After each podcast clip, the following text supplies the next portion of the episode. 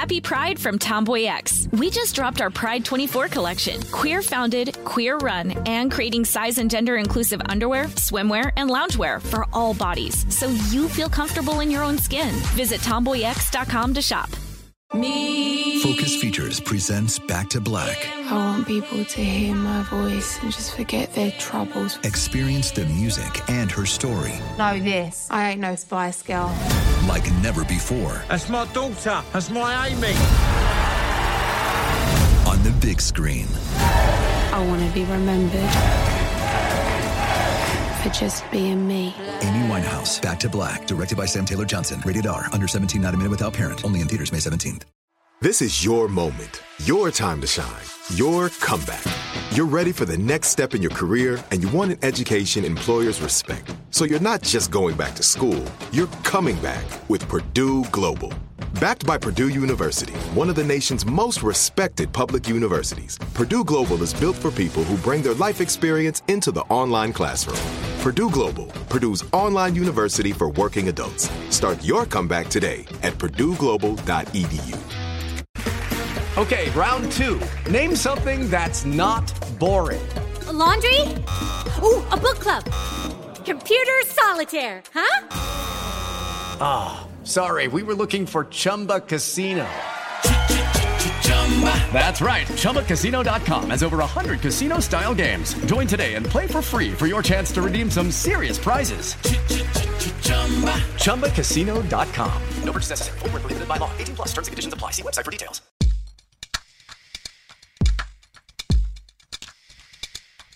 Hey, everybody, I'm Robert Evans, and this is once again Behind the Bastards, the show where we tell you everything you don't know about the very worst people in all of history. And with me today in this special San Francisco City by the Bay Woo! episode of Behind the Bastards is Sean Riley, also known as Sean Baby. It's a pleasure to be here. I had to check up on your last name because I've only ever known you as Sean Baby. It is Riley, yeah. Sean Patrick Riley. Gotcha. Because, uh, you know, my dad, it was his turn to name the kids, and he really wanted an Irish name, so he said, triple the Irish. Sean Riley is very Irish, Right. and adding a Patrick in there It's just makes it exceptionally so. It's too much. Well, we are talking about the opposite of an Irish person today, Steven Seagal. We have cans of wine. Uh, is that not normal? not normal? Normally, I'm, I'm sober, other than the the natural high a Doritos gives me. I'm going to be your first drunken Irish guest. Drunken Irish, yeah, yeah. We did a really drunk one at Unite the Right too. But Oh. anyway, we're just gonna dive right in here to uh, our story about Steven Seagal. Oh, God, I can't wait. Now, if you all remember, Steven Seagal, kind of mediocre, bordering on decent sometimes action star of such films as Under Siege, On. Deadly Ground. Yeah. Mm, What? on Deadly Ground's not so great. no, no, no, no. Under Siege is all right. We're talking uh, Hard to Kill, Yeah, Hard to Kill, Above the Law. Above the Law. Hard Target was a Jean Claude Van Damme movie, which was better than all of these. Yeah. You know, we should talk about Jean Claude Van Damme for three hours. Well, the thing about Steven Seagal, I, I suspect a lot of people listening to this might be surprised that Steven Seagal has been picked as a subject for this, and I want to ensure everyone up front. He's a monster, and that's part of what's so important to talk about today. Because Honestly, you can so kind of worse than I tell from his movies. Like, th- th- they seem to be made by a very insecure man. Like, I don't know if you watched a lot of his films, but he has like never taken a shot.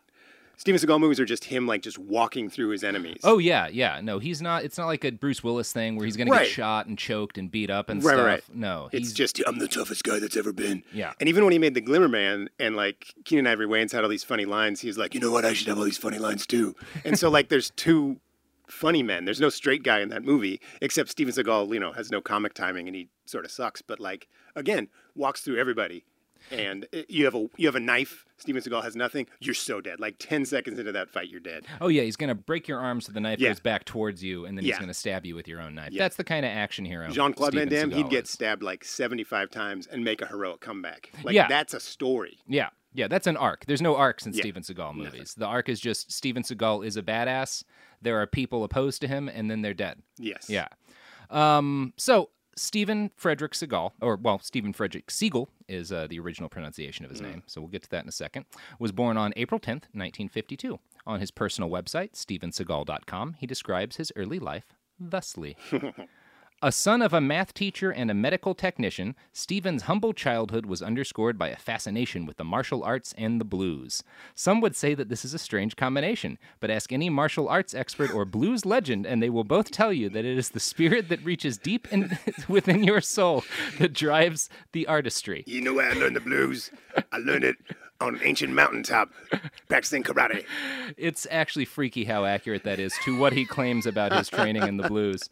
Um, I like how every stupid thing I make up, you're like, oh, yeah, that's actually no, Steven Seagal's real no, origin. you can't think this is dumber than it Oh, is, okay. and then it gets quit trying. really sinister.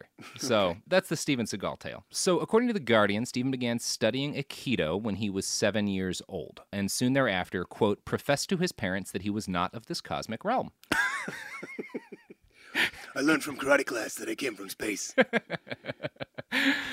Yeah. Uh, it's possible that this was because young Steven Seagal was actually the reincarnation of a 17th century Buddhist Lama. But again, more on that later. okay. Probably the best source I've been able to find on Siegel's early life was a November 1990 article in People magazine written at the height of his popularity.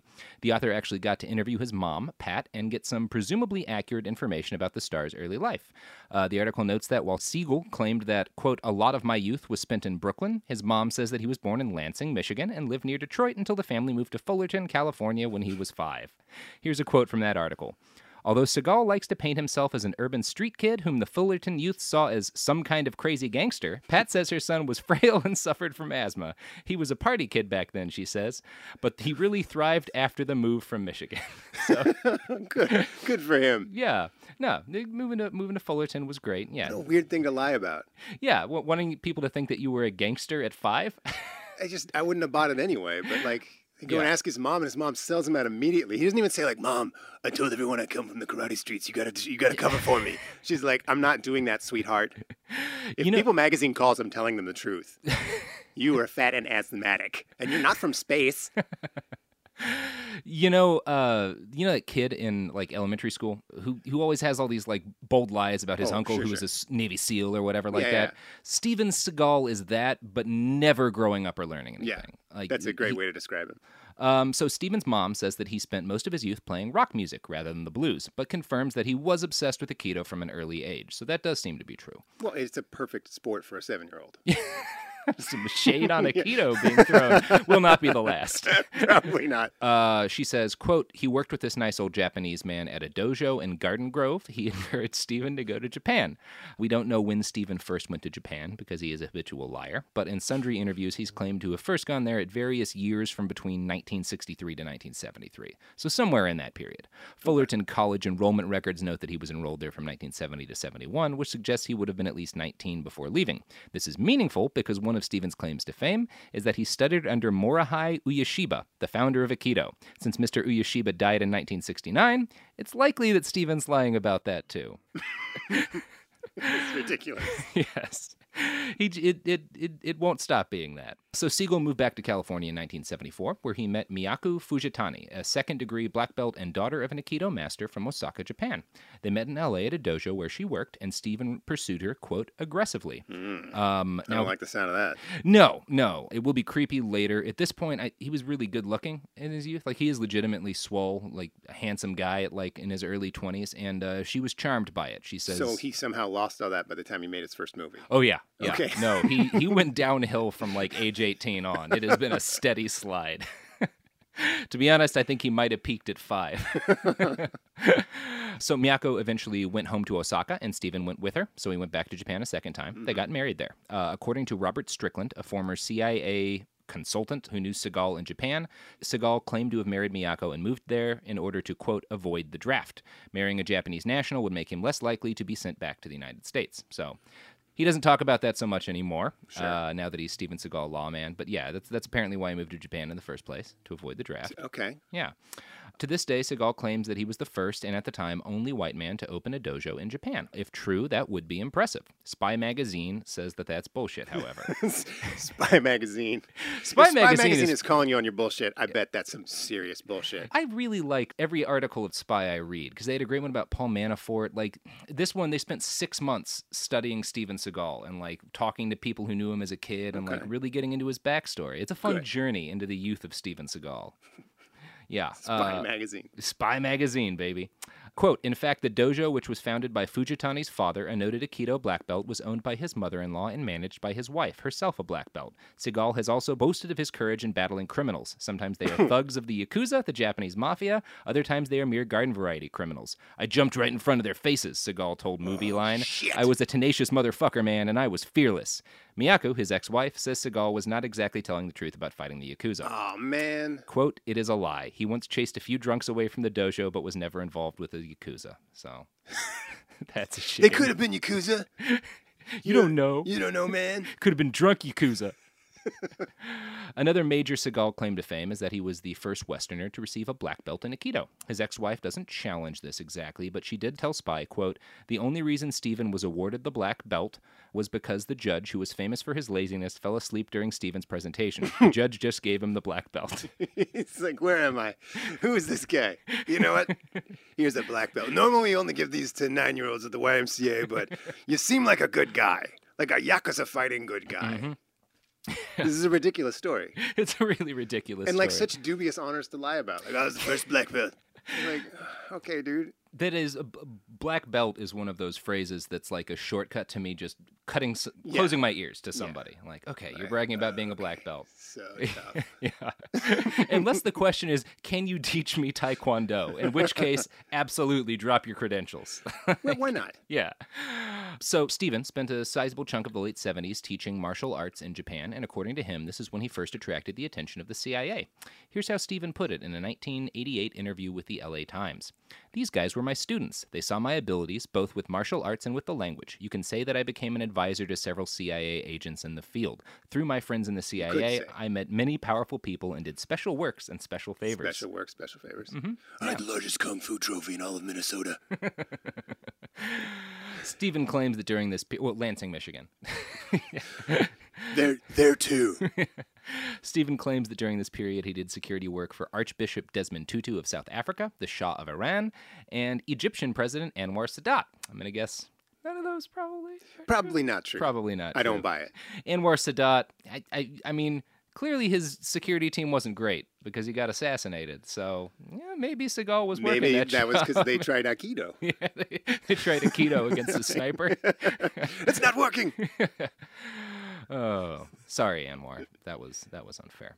Um, for a time, it was hard to refute or confirm Stephen's claims of badassery. His ex-wife Miyako did admit that he would regularly go away for long chunks of time during their ten years together, saying, "My children don't have any memory of him as a father." Oh my God.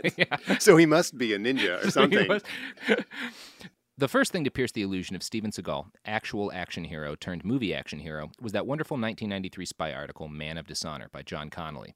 Now, like I said, this article was the result of a six month investigation, and it was the first place to point out that Steven Seagal's last name was originally pronounced Siegel, not Seagal. Are you going to guess how that came about? I'm gonna say uh, it definitely had to do with ninjas. He had to have been defending some kind of a dojo.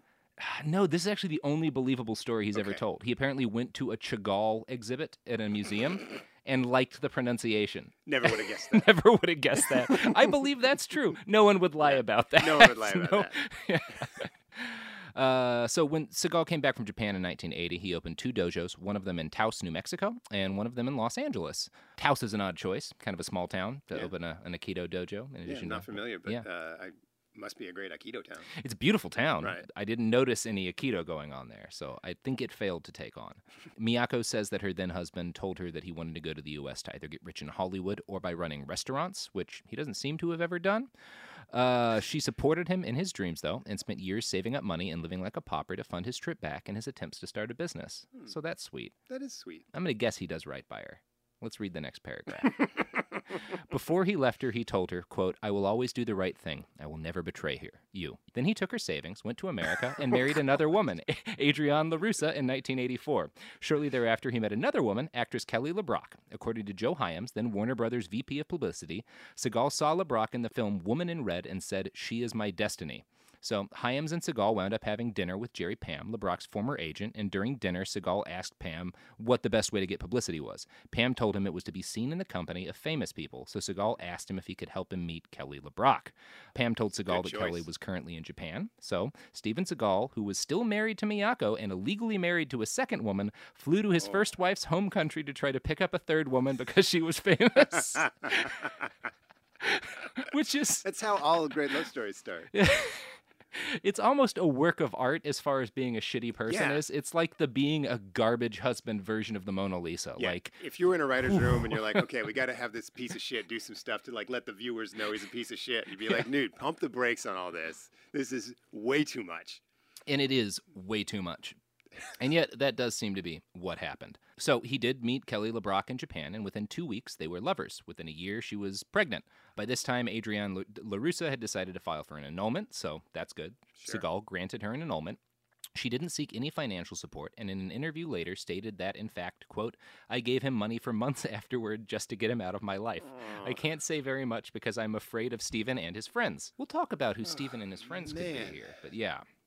Yeah, I'm it's so dark. sad for this girl. Like, A lot to of get women. left for Kelly LeBrock, I mean, there's not a whole lot of shame in that. Like, that's No, got to I- be most women's fears. Kelly LeBrock is a, yeah, But like, tend to still pay the guy money, yeah, and he's also got another wife. Oh, feels so Yeah. bad. yeah. I bet she didn't even get those karate trophies. No, no, no. I'm gonna guess not. Uh, Miyako divorced Seagal right around this time. He and LeBrock headed back to Hollywood and her Beverly Hills mansion. Now he wasn't a movie star at this point. He was just sort of living with a movie star as part of his quest to get famous. his Taos dojo failed in the late 1980s, leaving him desperate for cash. In the words of Robert Strickland, according to Strickland, Stephen arranged for a mercenary he knew to steal LeBrock's Porsche Carrera for the insurance money. Mercenary, he knew. a mercenary. He, knew. he knows a lot of mercenaries. In interviews at the time, Seagal claimed to be actively searching for the monster who'd stolen his wife's car.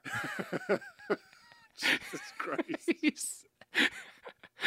It's pretty remarkable, right? Yeah, it I love just it. keeps going. I love. it. I went in this hating Steven Seagal. Now I'm like, now okay, he's, he's coming around. Now you're coming around. Yeah. This really wiped the stain of Hard to Kill out. Yeah. Money problems were common with pre movie Steven Seagal. Multiple sources who knew him for years alleged to spy that he seemed to have mysterious backers who would regularly help him out of his pickles and presumably helped him start his dojos in the first place. Two of his friends recalled a time when he left for around a week and returned with a new car and, quote, a stack of $100 bills six inches high. Mm. Yeah. I bet he Hmm. aikidoed someone for money. Well, that is what he claimed. Uh, Seagal bragged that he'd gotten the money for pulling off a hit for the mob. A hit, Uh, like he confessed to murder to he- Spy Magazine. to his friends. No, his friends later told Spy Magazine. Spoiler alert about Seagal: none of his friends stay his friends.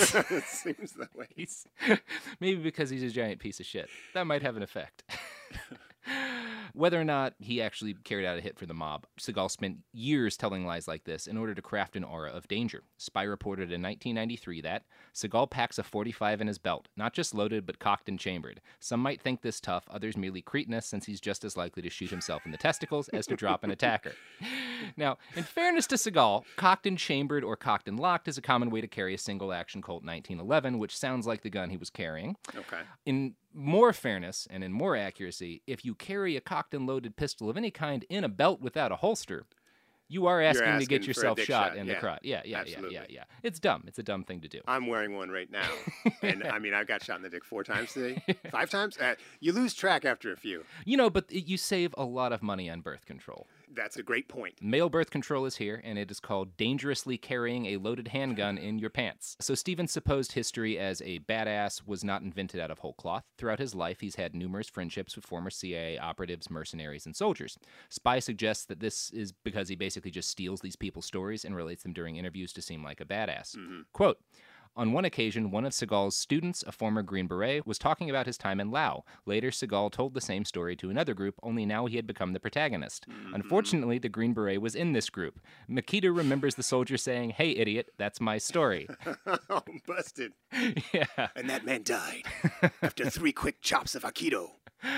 Speaking of Aikido, Yeah. you know what flips and throws hunger this is a fucking Doritos? this is a, this is a Doritos plug, but it actually is time for us to have a normal ad break. Okay, so let's do it. imagine that I made a comment that tied Aikido into whatever ads come up next.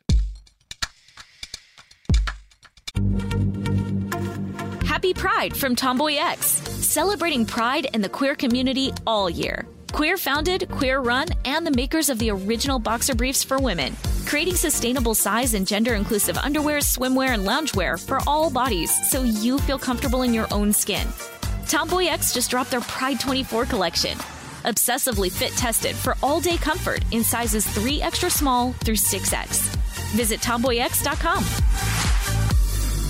Hey guys, it is Ryan. I'm not sure if you know this about me, but I'm a bit of a fun fanatic when I can. I like to work, but I like fun too. It's a thing. And now the truth is out there. I can tell you about my favorite place to have fun Chumba Casino. They have hundreds of social casino style games to choose from, with new games released each week. You can play for free anytime, anywhere and each day brings a new chance to collect daily bonuses. So join me in the fun. Sign up now at ChumbaCasino.com. No purchase necessary. VGW. Void were prohibited by law. See terms and conditions. 18 plus. Hi, I'm Cindy Crawford, and I'm the founder of Meaningful Beauty. Well, I don't know about you, but like I never liked being told, oh, wow, you look so good for your age. Like, why even bother saying that? Why don't you just say you look great at any age, every age? That's what Meaningful Beauty is all about. We create products that make you feel confident in your skin at the age you are now. Meaningful Beauty. Beautiful skin at every age. Learn more at meaningfulbeauty.com. This is Raquel Willis from Queer Chronicles. Right now, there are close to 500 anti LGBTQ plus bills in state legislatures across the country. Lambda Legal is leading the charge against these hateful bills that target mostly trans and non binary people. You can fight discrimination and help write the next chapter of Lambda Legal history. To learn more about their open cases and to donate, visit lambdalegal.org. That's lambdalegal.org. We're back and we're talking about Steven Seagal. Uh, I'm going to read another quote from his website. Uh, it gets into how he describes the start of his film career. Most of us know Steven for his roles as an action hero with an acting career that was launched at his Los Angeles dojo in the late 80s, where he taught martial arts to the likes of Sean Connery, James Coburn, and the famed talent agent Michael Ovitz. Fun fact he broke Sean Connery's wrist. Oh. yeah, when they were sparring. Not too bad. No, well, I mean, yeah, I guess. I mean, it's a sign of clumsiness. You probably shouldn't break a student's wrist. Yeah, yeah. But yeah. uh, I mean, at least he didn't shoot his dick off. He didn't shoot Sean Connery's dick off, which I'm sure a lot of people are grateful for. Uh, so that's an eight out of ten day for Steven Seagal already. that's a better day than most. Uh, quote, it was Mr. Ovitz who paved the way for Steven to co write and star in his first and hugely successful action film, Above the Law, in 1988. Yeah, it's a good movie. It's a good movie. It's a good movie. The story for how he came to be in it is a little bit more complicated than Steven Seagal's website gives and involves a lot more of the mob. of course it does. Would you have guessed before this that Steven Seagal's career was bankrolled at the start by the mafia? Yes, or the yakuza. or the yakuza. I guess, yeah, the Japanese mafia, whatever. Yeah, no, the American mafia. No good has ever led to Steven Seagal doing anything. No, I would, I would say that's probably fair. So let's let's hear about how we got into uh, above the law. We're talking above the law. We're talking above the law. Yes, yeah. we're we are definitely talking above. I'll take you to the bank, the blood bank. That's Wait, is the, that a real line? Yeah, from... that's from the movie. Fantastic. okay. It is almost certainly true that Michael Ovitz arranged for Seagal to meet with a group of Warner Brothers executives to show off his Aikido skills. Uh, he was apparently quite impressive. Warner Brothers president Terry Semel recalled, with just a toss of his hand, Steven would send the other guy flying. It was pretty astounding.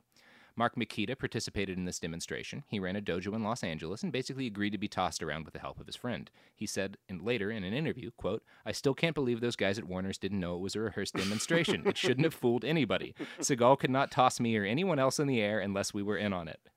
If I can interrupt here for a second. Sure. If you watch an Aikido demonstration, it usually is one dude in the center of like a crowd and they run at him one at a time and he'll like do a little thing with their wrist and they'll go flying and do a front flip. It's clearly bullshit. Yeah. And we've now had, you know, three decades of MMA in our country and many more in, in Brazil and Japan. And no one has ever gone in there as an Aikido expert and said, like, this is me. I'm an Aikido a guy. And they come in and he flips them all around. It just simply doesn't work. There's no record of Aikido working on someone who doesn't want Aikido to work on them. Yeah, the way, way I've heard it described, and you know, if, in case our listeners don't know who you are, you, you have a lot of experience in this world. I, I wrote a few UFC games. Uh, you know, big fan of the sport. Mm-hmm. Trained in uh, jiu-jitsu and Muay Thai. You know, I like I like this stuff a lot. I think about this stuff a lot. And like everyone else in 1993, when UFC first came, I kept expecting some magic Tai Chi guy to come down out of the mountains, or an Aikido guy to come out, or, or a Jeet Kune Do guy to, to lock everybody's hands up and, and beat them with combos. And it just, it never happens. Like these traditional martial arts have sort of been proven bullshit. They're great ways to stay fit and have fun with your but friends. But that doesn't explain the size of No. Steven Seagal. No, I, no. I'm not even sure that's true. I think it's a good place to like leave a kid for an Yeah, hour. and- absolutely. anyway, my point is, stories of Aikido devastating yakuza members. It's, it's unlikely. Yeah. And and if you grab a guy by the wrist and he does a front flip, he, he probably didn't mind doing that front flip so much. He's helping you out. It was a consensual flip. Right. Yeah, as opposed to the non consensual flips, which I think are more useful in a fight. I'm not I an would say- expert. I would say so. Okay, all this, uh, you know, Steven Seagal's a big fraudulent sort of exhibition where he tossed around his friend was enough to convince the WB executives to drop fifty thousand dollars on a screen test, which shows you what money means in Hollywood. Uh, uh, the screen set test was apparently an absolute disaster. Ugh. Seagal had no charisma, Yeah. talked like uh, whispering ghost. Like That sounds like him. Yeah. yeah, that sounds like Steven Seagal. That's how you would describe him in Yeah, like a profile, dating profile. Yeah. I'm a whispering ghost. Uh, I have no charisma. My head stores one triangle. he does have a weird shaped head. Ovitz appeared to really love Steven, though, because he continued to vouch for this kid that he just met. So Warner Brothers was like, this kid's no good. We're not going to put him in a movie. We already wasted 50 grand on him. So Ovitz's last job before starting to work with Seagal is he had done like the casting for Lethal Weapon, which obviously gigantic hit. So they wanted the him back for Lethal Weapon too. Clearly he's good at casting. And he agreed not to take a pay bump, which you're guaranteed for a job like that, a sizable paid bump if you're working in the sequel. He uh, agreed to work for what he'd gotten paid to make the first one if they would give Steven Seagal Wow. a job.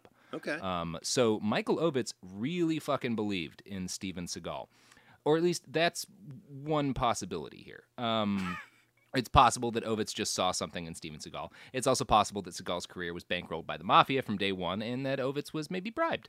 Uh, I don't know. I've never heard any allegations that Ovitz was bribed. Maybe he just loved him. But there are credible allegations that Steven Seagal uh, started his career in the mafia. People do get like a sort of a cult like love for their martial arts instructor. Like if you go in cold as an adult, especially, and like start taking like karate classes, you'd be like, oh my god. My karate instructor can levitate. You don't even know.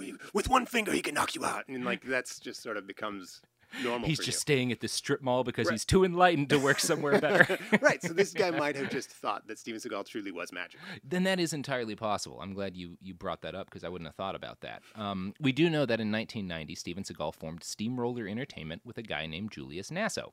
Uh, now, Nasso's main business was providing pharmaceuticals to merchant boats, but he broke into Pharmaceuticals to merchant boats. Yeah, he sold drugs to Okay.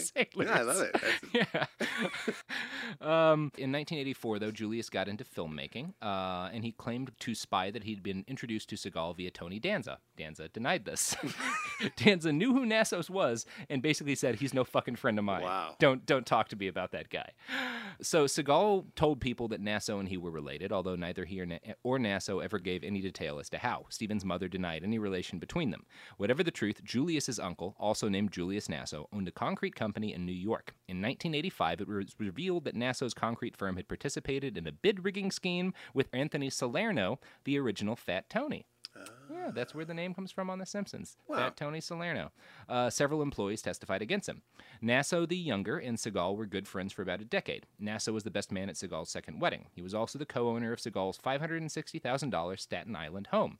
It's worth noting that several other mob guys connected to the Gambino family wound up having roles in Seagal's early films. Quote from that spy article. One of the technical advisors on the set of Under Siege was Robert Booth Nichols, who has been identified in federal wiretaps as associating with the Gambino crime family. A retired Navy captain named Joseph John, who was a technical advisor on the same movie, responsible for securing the use of the USS Missouri, described Seagal and Nichols as asshole buddies, which I think means butt buddies and not both assholes who are friends, but I can't tell. Yeah, I've never heard the term. It doesn't mean they have sex with each other. It means It might. I don't okay. know. I don't know uh, this just guy like have his- his term. martinis and get all loud together. You're like, oh, Asshole buddies. Uh, so another performer in a Seagal film, Jerry Ciari, is the stepson of a mafia capo, Robert Zimbardi, uh, who reportedly got Seagal to give his stepson a part in Out for Justice. Seagal hired Ciari, who has ambitions to be a movie star, to play a bookmaker. In a key scene, Seagal beats up a number of bad guys in the bar. The one varmint who never takes a punch is Ciari. No way Seagal was going to take a swing at Bobby Zam's kid, Spy was told. That is, Ciari, yeah. that is suspicious. That if is you're a bad guy in a suspicious. Steven Seagal scene and you didn't get punched in the face, the mob has the to have been involved. Yeah. yeah, yeah, yeah. Even weirder than all this is the fact that during a 1993 deposition for a civil assault case, which I could not find more detail about, but I, th- I don't think he was the one being charged, but he was deposed in a civil assault Oh. case. Seagal, under oath, claimed not to know how much money he had, what he actually owned, or what he was paid per movie.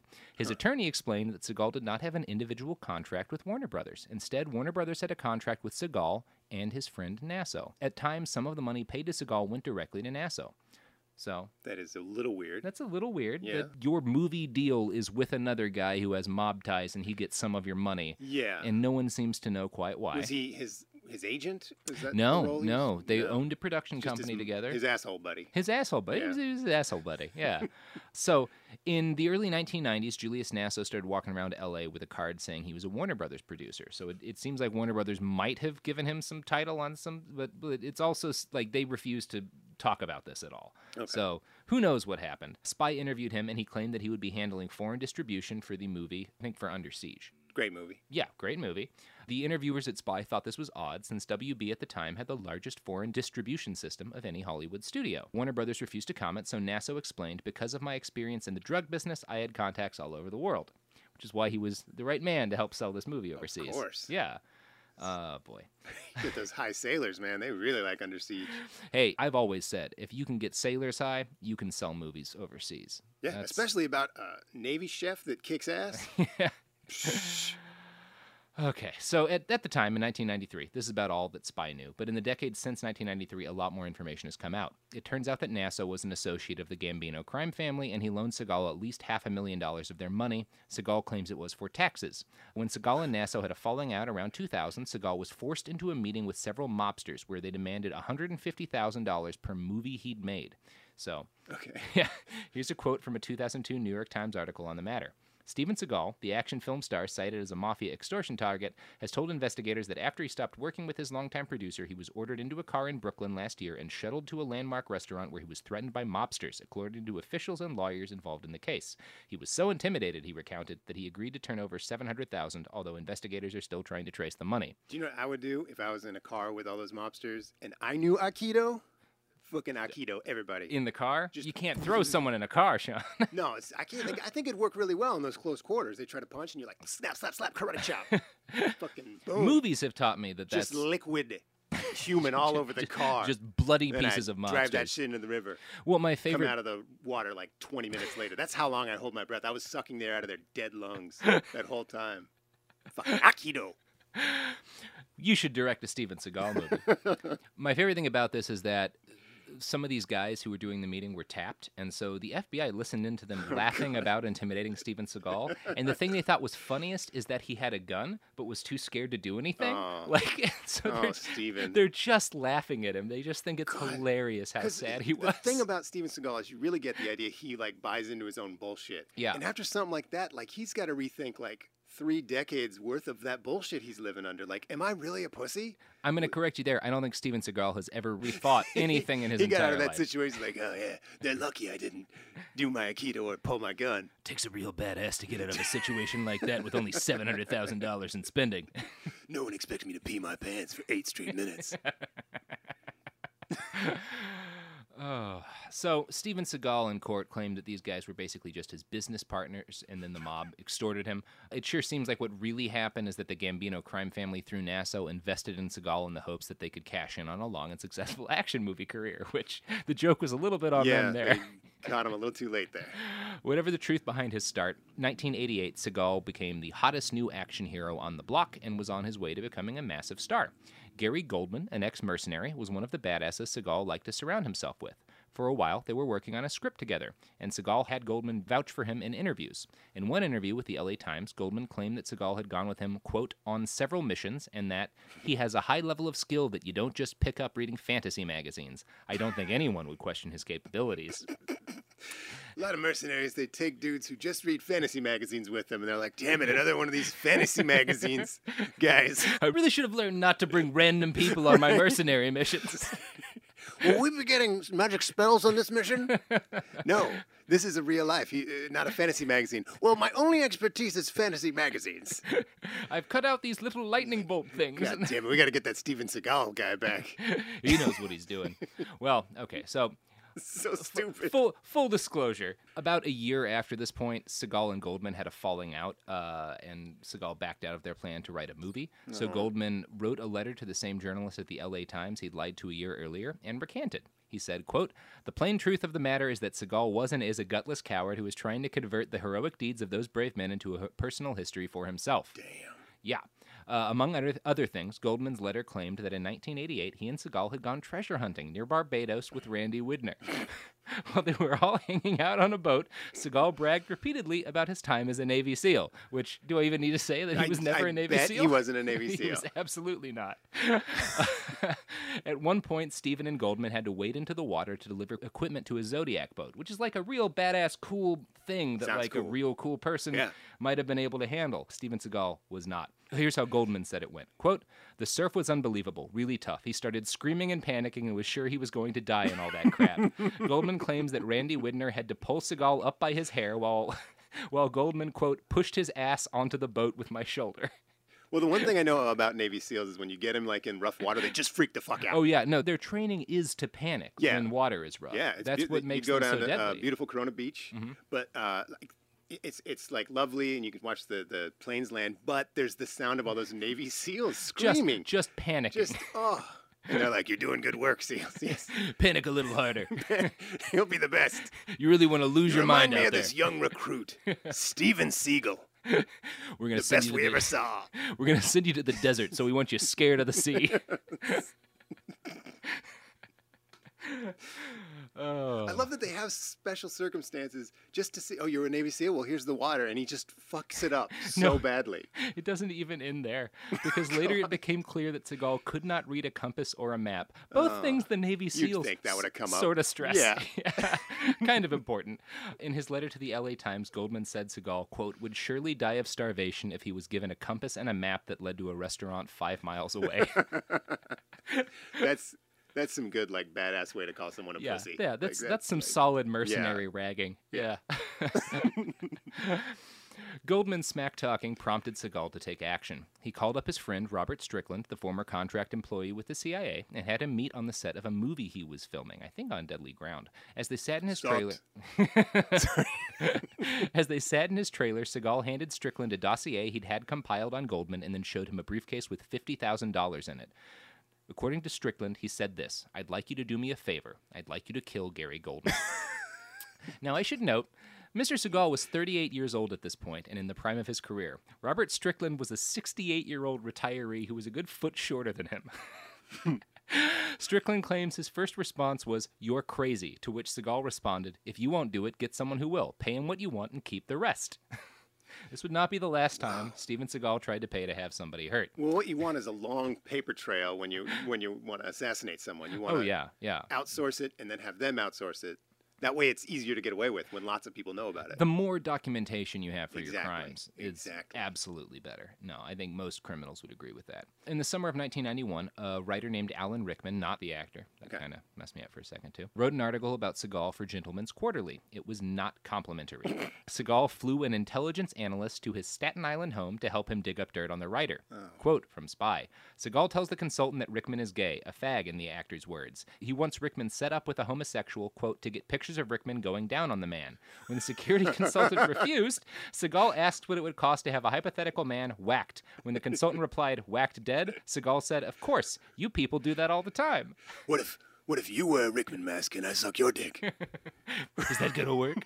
My favorite part about this is that, like, in a television interview, he lied about the other man's height and he called him a pansy, even though Rickman was an army captain, Right. like, who was also taller than Steven Seagal. Jesus Christ, Steven.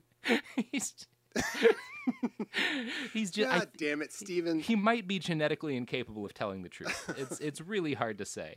Bob Strickland, that former CIA contractor, seems to have been one of the people who put up with Seagal's bullshit for the longest amount of time. Seagal actually paid Strickland $50,000 of a $250,000 deal for his life story. Strickland thought this meant that Seagal was going to make a movie about him, but it actually just meant that Seagal wanted the right to lie about his own life and tell stories from Strickland's life when he was interviewed. So one night, Strickland was watching the Arsenio Hall show and saw Steven Seagal telling a story from Strickland's own life. Oh, God. Uh, That's an amazing interview, too, by the way. Oh, yeah? Oh, yeah. yeah. He, like, gets all dark for her. He's like, I think he's talking about Kelly LeBrock and how, like, she was misbehaving. And he's like, my house, my rules. Like, it's a real window into the darkness that is inside that man. Well, if I was not a hack and a fraud, I would have seen that one, but I was too busy reading about Steven Seagal. So Strickland got really angry when he heard his own stories being told by Steven Seagal. So yeah, he uh, called Steven a bunch of times, left a bunch of angry messages, and Steven's response was essentially to threaten Strickland, which prompted the former CIA contractor to file a sworn affidavit in the Burbank Superior Court. Quote, on December 11th, 1991, Steven Seagal said to me, in my attorney's presence, if anybody from the CIA fucks with me, they will be hurt. He claimed he was backed by very powerful people. More powerful than the CIA. More powerful than the CIA. The CIA. Is shitting their pants. No, yeah, yeah. I mean, You he's don't a, even know my friends, CIA. he's one of those non-swimming Navy SEALs, which is, those are the deadliest kind. And if you want to hear something that's even better than a Navy SEAL who can't swim, These ad- sponsors? It's an ad break. Yeah, it's the sponsors.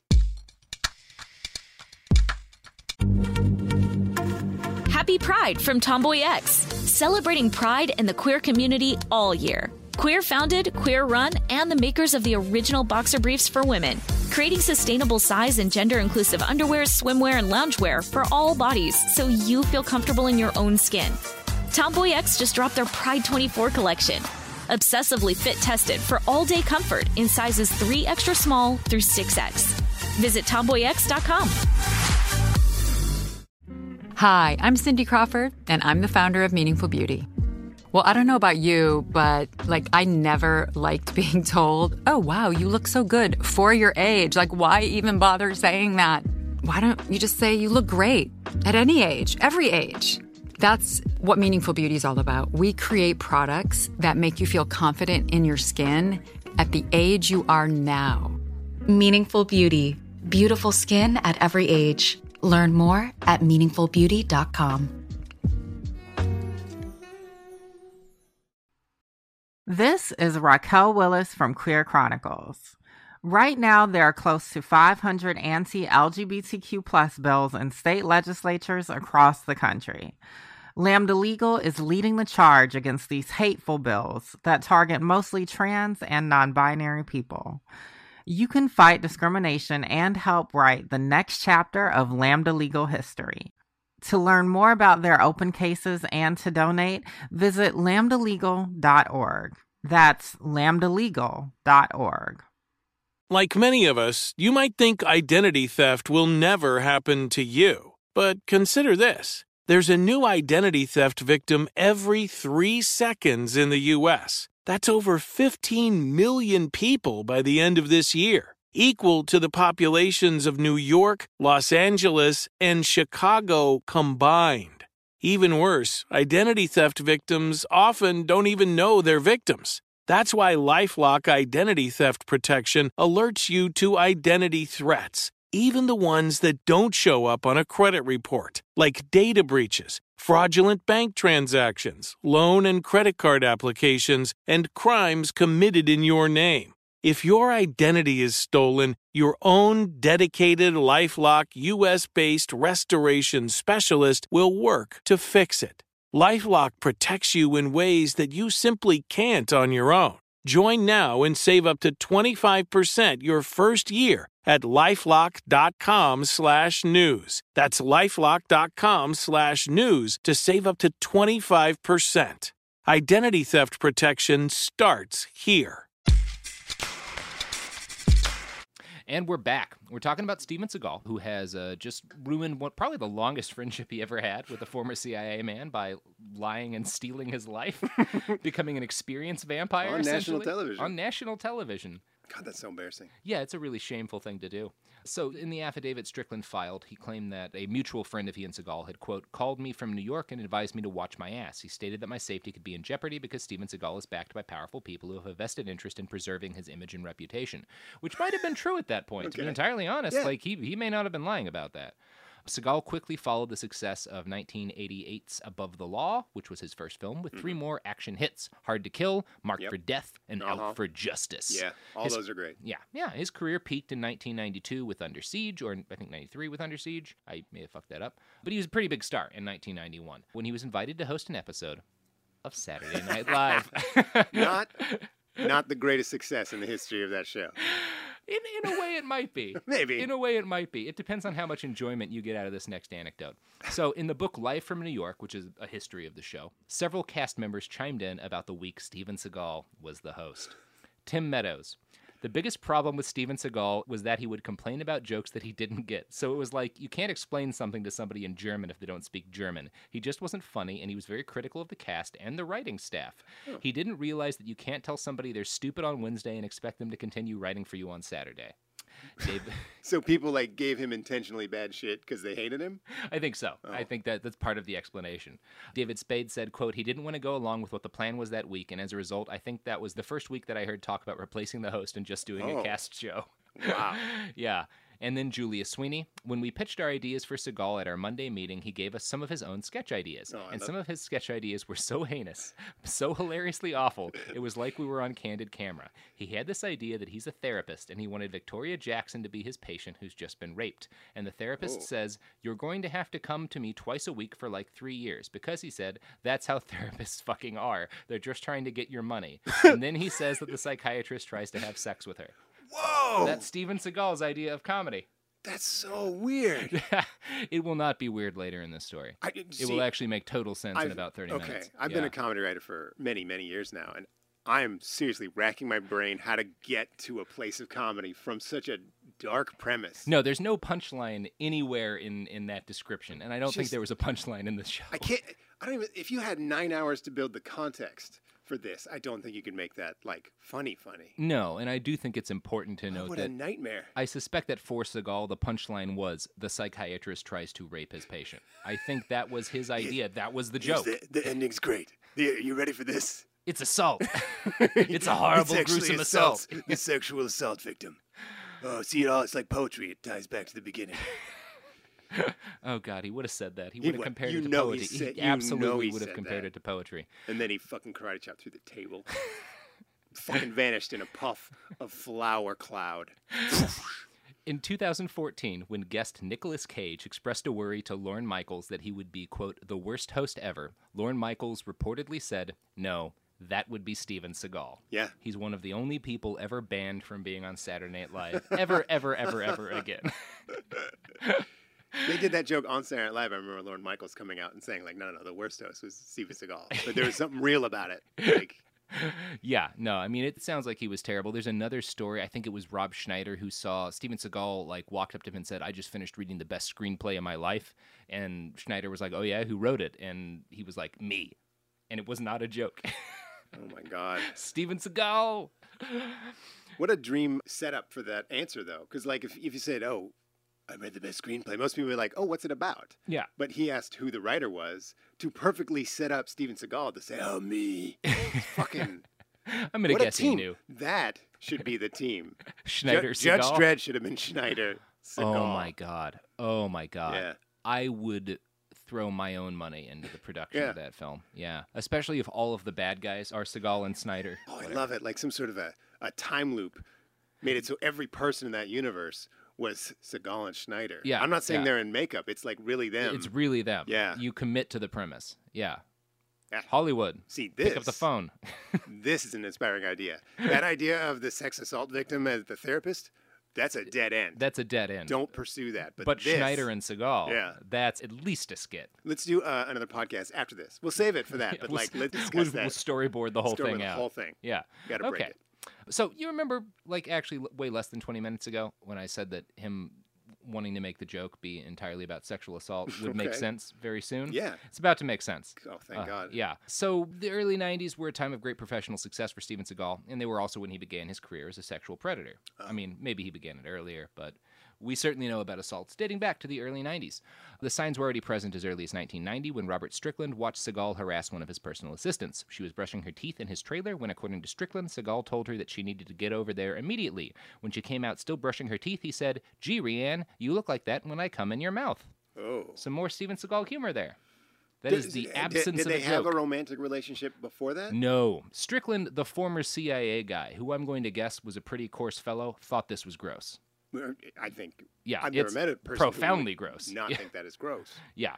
So, earlier this year, Julianna Margulies of The Good Wife was a guest on the Katie Couric's podcast. They talked about the Me Too movement, and Margulies recalled an unsettling encounter with Seagal in the early 1990s. He was a big action star at that point, and she was still quite new when a casting director told her that Steven wanted to do a scene with her in his room. Quote, I walked in and I sat down and I jumped right back up because there was something very uncomfortable and hard in the couch. He laughed and said, Oh, sorry, that must have been my gun, Margulies recalled. He lifted up the cushion and he took out his gun. When Margulies grew noticeably nervous, Seagal explained that he casually packed to protect himself from, quote, all the crazies that are out there. Yeah. If your gun's in the couch, you're the crazy person. I think you might be right. yeah, that's not where the gun goes. Not in the couch. what the fuck? So next, If you got company coming over, why you leave your gun in the couch? he wanted her to find it. Yeah, yeah, yeah. But he like, wanted her to find it. what kind of a person thinks like, oh, this will turn the girl on? Almost dying. I don't think turning her on was his goal. Maybe it was. Was he trying to like terrify her? Maybe. The thing that he did next in this interaction was Oh, tell her that he was a healer and that he wanted to read her palms. So Okay. maybe So he was trying to real flirt with her. shitty game. Yeah. Quote, he told me I had really weak kidneys. At that point, to be honest, as a New York girl, I kind of started laughing inside. So it, shortly thereafter, Margulies said she squirmed out of the room, but then realized that she hadn't received the cab fare she'd been promised, so she went back and asked for it. Oh, what? She got the cash as well as the part and out for justice, although she demanded she never be alone with Seagal on set. So, not to diminish it, but this is a rather tame story to compare to the stories of many of the other women who have reported their interactions with Steven Seagal. You'd be real pretty if you had better kidneys. Steven Seagal is out for kidneys. In 1996, John Connolly, the author of that spy article, wrote another article about Seagal, this time for Penthouse. In it, he alleged that four female staffers had resigned from the production of his film Out for Justice in protest of his constant sexual harassment and, quote, a sexual attack on one of them. Yikes. They claim Seagal tried to undress them during casting interviews. One stated, When I was finally able to get him to stop, he told me I had the part. So that does seem to be Oh my Stevens' uh, modus operandi. Uh, another woman claimed Seagal would constantly brush past women in his office and touch them. His former housekeeper, Leah Bumgarner, claimed Seagal sexually attacked her while she was working at his house. She did plead guilty to stealing from him later, so maybe. I mean, I could also see Steven Seagal Between was the a two dick to me. crimes, I think hers is uh, Way more minor. lighter. Yeah, yeah, Yeah. a little more minor. In fact, stealing from a rich guy barely qualifies as a crime. barely a crime. barely qualifies as a crime. Connolly talked to six women in total who accused Seagal of harassment. They would not be the last. He stated at the end of his article that the code of silence around Seagal's thuggish behavior is starting to crack. Shatter would be a more apt term. In 1998, Jenny McCarthy talked to Movieline about her audition for the classic film Under Siege 2, a sequel to Seagal's biggest hit and one of the first real clear signs that his career was already past its It's a peak. fun fact. He outruns an explosion in that movie, which is impossible because Steven Seagal actually he runs Yeah. like a fat woman waking up in a bathtub covered in snakes. That's a good description of Steven Seagal Thank running. you. And I've, I've I've written a lot of Steven Seagal runs like jokes in my career, and I think that might be the most evocative. He is. You owe it to yourself to look up Steven Seagal running on YouTube because he has never managed to run like a normal person. Yeah, He like tucks his elbows in, and he kind of has like limp wrists, and he, he keeps the elbows tucked in tight, and he, he he just sort of wiggles through the air, and it's like a scurry. Yeah, But it he's like a scurry. in these movies, and you look at Tom Cruise, and he's just got beautiful form. You're Oh, like, no, 'cause oh, he- Tom you- you Cruise, can tell he spent hours, it out. You're like hours. twenty foot long jump when he Mhm. ends that run, and then Steven Seagal, it's like a hamster getting electrified. Well, and it's one of those things you talk to people. I've talked to someone who does firearms training for movies. Like his job is helping movie stars like learn how to use weapons and like do shooting and like like choreograph gunfights and stuff. And he says, and you can find this in other articles, like Tom Cruise is really good with a gun, with all the physical stuff he's done. Sure, he's a, Tom he's really, fantastic movie star. really good at everything. Nobody says that about Steven Seagal. No, Nobody praises his ability to do stunts. so in 1998, Jenny McCarthy talked to Movieline, yeah, about her audition for the classic film Under Siege 2, in which Steven Seagal outruns an explosion. Um, here's what she said happened. I was wearing this very baggy dress, which I always wear to auditions, with my hair pulled back. I'm listening to Seagal go on and on about how he found his soul in Asia and was one with himself or whatever. when I said, well, I'm ready to read, he said, stand up. You have to be kind of sexy in the movie, and in that dress, I can't tell. I Oh, stand up and he goes, Take off your dress. I said, What? And he said, There's nudity. I said, No, there's not, or I wouldn't be here right now. He said again, There's nudity. And I said, Jenny McCarthy, notable fully clothed woman. yeah.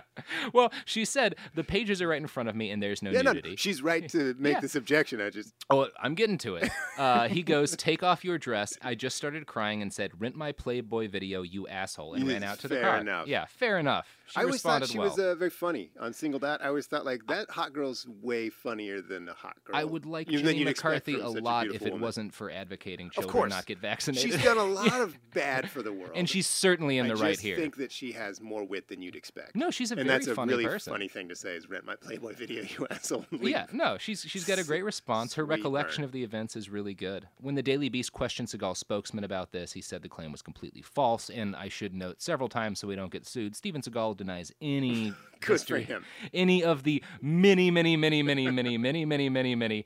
The Washington Post says there are too many allegations of assault and harassment to count. Oh. Too many to count. The Washington Post. They have that. great counters on staff too. and they have great. They have whole people whose job is counting. mad scientists. Yeah. So there's no nice segue here. It's, it's about to get really dark. So buckle up. Uh, like the delicious flavor of. no, no, no, no. This is not the time for that. Um, in 1993, when Steven Seagal was filming one of his most popular movies, On Deadly Ground, he met an 18 year old extra named Regina Simmons. He invited her to a wrap party at his house. When she showed up, no one else was Oh, there. Steven. Yeah, regular listeners will remember this as the same basic strategy used by Bill Cosby on several occasions. Sure. Tell him there's a party, Harvey there's Weinstein, no party. yeah, yeah. It seems to be a pretty common Hollywood creep Fucking strategy. creeps. Yeah. Regina says he told her everyone else had already left, and then he took her into his bedroom. Quote, he closed the door and approached me from behind. He started kissing my neck and taking off my clothes. I was in shock. I was completely caught off guard. Seagal was more than twice my size and twice my age. I was not sexually active, nor had I ever been naked in front of a man before. I froze. She alleges that Seagal then raped her. She says, There was nothing consensual about this. I couldn't move, and I felt as if I was watching my body from above. I felt tears coming down my face. Yeah. When Seagal was done, he asked her if she needed any money and then allowed her to leave. He called her the next day. Money. I don't know what actually is going. It is a good question. What is going on in Steven Seagal's head? Because I seriously think he probably doesn't think of himself. He kept calling this this woman. I don't think he thinks of himself He thought as this a was like, rapist. yeah, it went really well. Yeah, I I don't know. I, I like not that that mitigates it at all because he seems to be a monster. Um, Yeah. But I think that is part of his psychology in this. Now, this story came out in March of last year after several women, among them Portia De La Rossi from uh, Arrested Development, alleged Steven Seagal being a creepy sexual harasser. Yeah. There was a whole press conference when Regina came out, uh, and another woman was there to support her, Fabiola Dadis. She auditioned for a part in an as of yet unproduced vanity project with Steven Seagal about Genghis Khan, which Seagal was supposed to write, direct, and star in. Um, Tell me he was Genghis Khan. He was. Oh my God, that's yeah, amazing. Yeah, it's a dark story, so I don't want to get lost in this, but that may be the only unproduced vanity project I do kind of want to see. um, Data said her initial meetings with Seagal took place in public and didn't give her any cause for concern. The two bonded over shared interests like Buddhism and martial arts, she said, and, quote, soon developed a friendly relationship via text and phone calls. At one point, Seagal invited Dadis for a private audition. She said, He explained to me that he would like to evaluate my figure and see if I would be suitable for the role. His assistant told me to arrive wearing a bikini or a bra and panties under my clothing. As this is quite standard in the modeling industry, I agreed to do so. Now, Dadis noticed some strange things right off the bat. For one, Seagal had asked her to meet in the evening at a hotel that he had booked. Quote, I was taken up to Seagal's room by his assistant, who repeated to me multiple times in the elevator, Steven's word is as good as gold. I thought this was a bit strange, but I did not comment. When she arrived, only Stephen and his bodyguard were in the room. The assistant who'd led her there immediately left. Stephen asked me to take off my clothes, which I did, although I was nervous, considering there were no other individuals present, and do a catwalk through the room for him. I did so, and Stephen approached me and said that he would like to act out a romantic scene to get a sense of our chemistry. Oh my God, Yeah. Steven. Dadis told him that she was uncomfortable with this and said no. That's when she alleges Seagal reached under her bikini top and groped her while fondling her vagina with his other hand.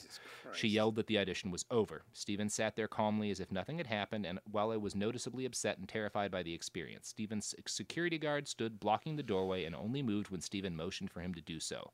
I left feeling horrified and totally violated. Stephen Seagal, through his lawyer, denies both of these allegations.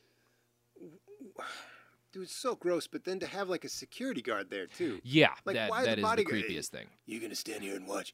Uh, I think it'll really help her like feel more at ease if there's a weird dude watching. Yeah, what if there's a giant guy standing Yeah. in the back of the room? Yeah, well, I like grope her. Like, I, I'm gonna move fast, so like, I just want you to stand there and be weird.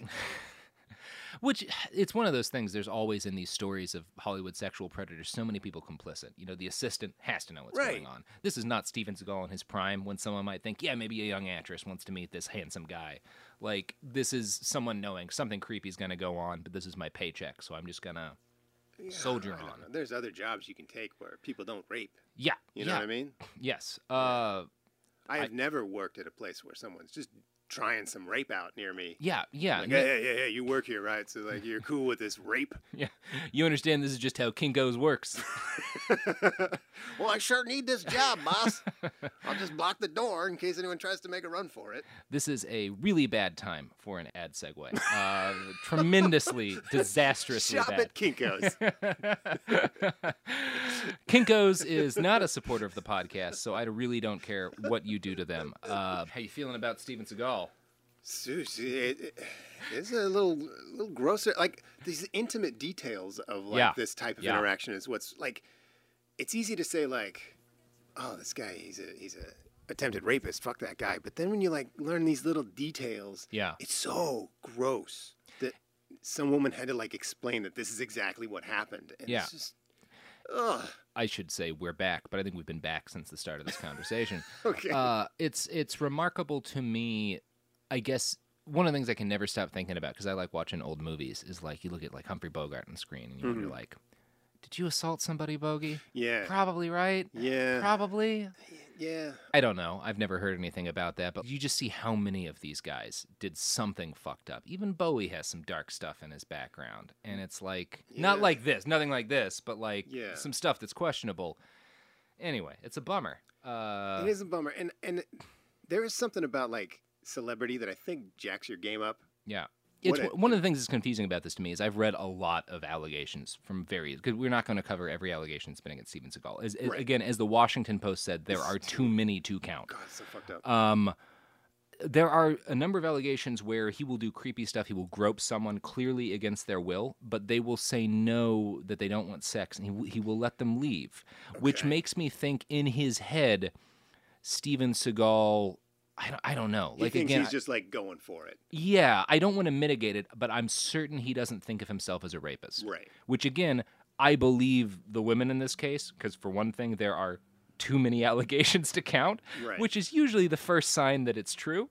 Like, so yeah, back in March is when those two latest allegations, including one of straight up rape, were filed against Steven Seagal. Mm-hmm. Not the first time allegations have been made, but the first time in the Me Too era, for sure. There were allegations against Steven Seagal starting back in the 90s Right. and in the early 2000s. And then right after Me Too kicked up, people started talking about them again. And of course, these two women uh, came forward in March. But in January, Steven Seagal decided that he wanted to get ahead of these sexual assault rumors and really deal with the problem in a proactive manner. Can you guess what media outlet he chose to talk to? I bet it was uh, like an Infowars. Yep. type- Oh, it. yeah, yeah, yeah. Steven Seagal showed up on Infowars in January of 2018. Uh, he told Alex Jones that the many, many, many, many, many, many, many, many, many, many, many, many, many, many, many, many, many women who'd made claims against him were paid liars. Oh, of course Someone has some deep pockets.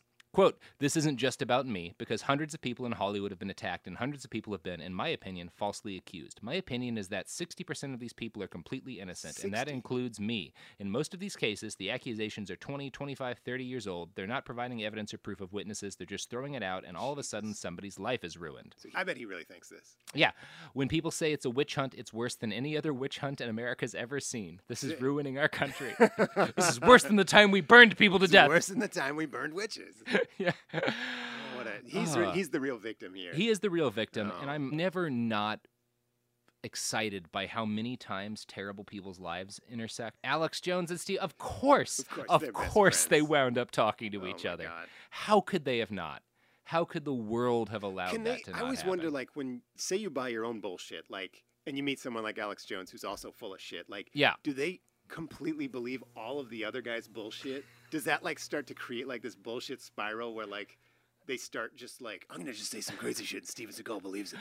I, it may just be a matter of like Alex Jones knows that oh Steven Seagal's to talk about his time as a Navy SEAL that didn't. I can talk about like all the badass stuff I've done and like the the globalists trying to kill me and stuff. Yeah. And so like if Alex Jones is being like, I used to win fights against men when I was a child, like is Steven Seagal allowed to be like, I know you're full of shit, or is he like, I can't pretend like I know you're full of shit because that would admit that I understand the limits of this absurdity. It's mutually assured destruction. It's applied to lies. I love it. Shameless lies.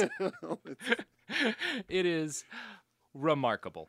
So, Steven Seagal's career peaked around 1993, 1994. By the year 2000, he'd had a string of flops and was no longer considered in the same tier of action star as Bruce Willis, if that was ever a fair thing to say yeah, about him. no, he was a, he was like a of a Jean Claude Van Damme contemporary, but his Yeah. like films were like didn't have as much joy or fun, and uh, uh, they weren't as like um, adventurous.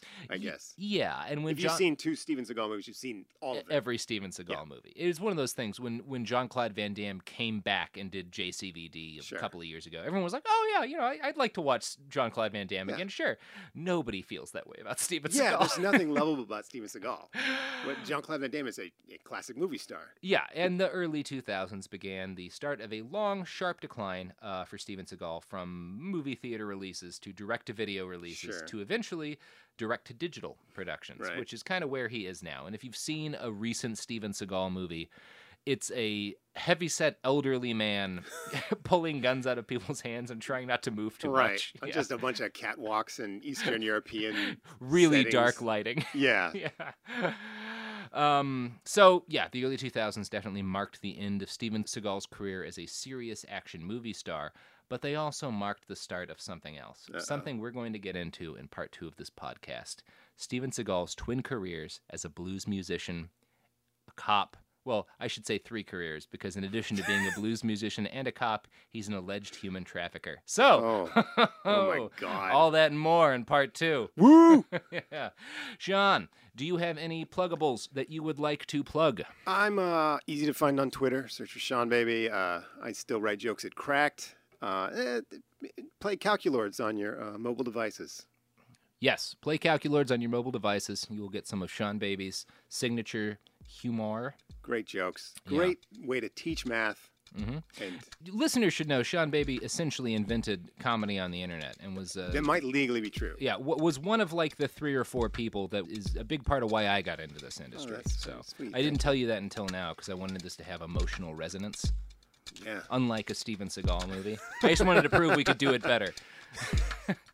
What a perfect button on a perfect episode. Uh, you can find me on Twitter at iWriteOK. You can find us on Instagram and on Twitter, this podcast at, at BastardsPod. You can find us online along with some really sad pictures of Steven Seagal at BehindTheBastards.com and all of the many sources for this episode. If you've been wondering, what would it be like if I spent 16 hours reading about Steven Seagal's life and times? An ordinary day for me.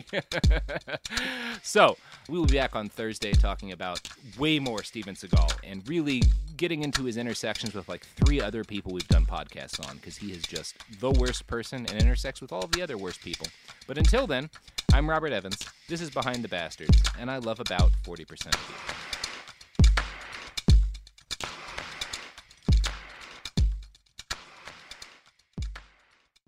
Happy Pride from TomboyX. We just dropped our Pride 24 collection. Queer founded, queer run, and creating size and gender inclusive underwear, swimwear, and loungewear for all bodies so you feel comfortable in your own skin. Visit tomboyx.com to shop. This is Raquel Willis from Queer Chronicles. Right now, there are close to 500 anti LGBTQ plus bills in state legislatures across the country. Lambda Legal is leading the charge against these hateful bills that target mostly trans and non binary people. You can fight discrimination and help write the next chapter of Lambda Legal history. To learn more about their open cases and to donate, visit lambdalegal.org. That's lambdalegal.org. Open a limited time 11 month certificate at Kemba Financial Credit Union. At 5.25% APY, it's more than triple the national average, plus, it's a safe and secure way to grow your money. Visit your local branch or kemba.org slash CD for details. Offer expires May 31st, 2024. APY equals annual percentage yield. Restrictions apply. $500 minimum and $250,000 maximum deposit. Advantage status required. Comparison based on Bankrate average. Federally insured by NCUA. Become a part of the fast growing health and wellness industry with an education from Trinity School of Natural Health. Trinity graduates can empower their communities through natural health principles and techniques, whether they go into practice to guide others toward their wellness goals or open a store to sell their favorite health products. Trinity grads are equipped to change lives. With 19 online programs and flexibility to fit your busy schedule, including the popular Certified Natural Health Professional you can get the training that helps you turn your passion into a career. And here's the best part you can earn the certification in less than a year. From herbology to naturopathy and health coaching, Trinity allows you to make a meaningful difference by helping others live healthier, happier lives. Don't wait any longer to pursue your passion for natural health. Enroll today at trinityschool.org. That's trinityschool.org.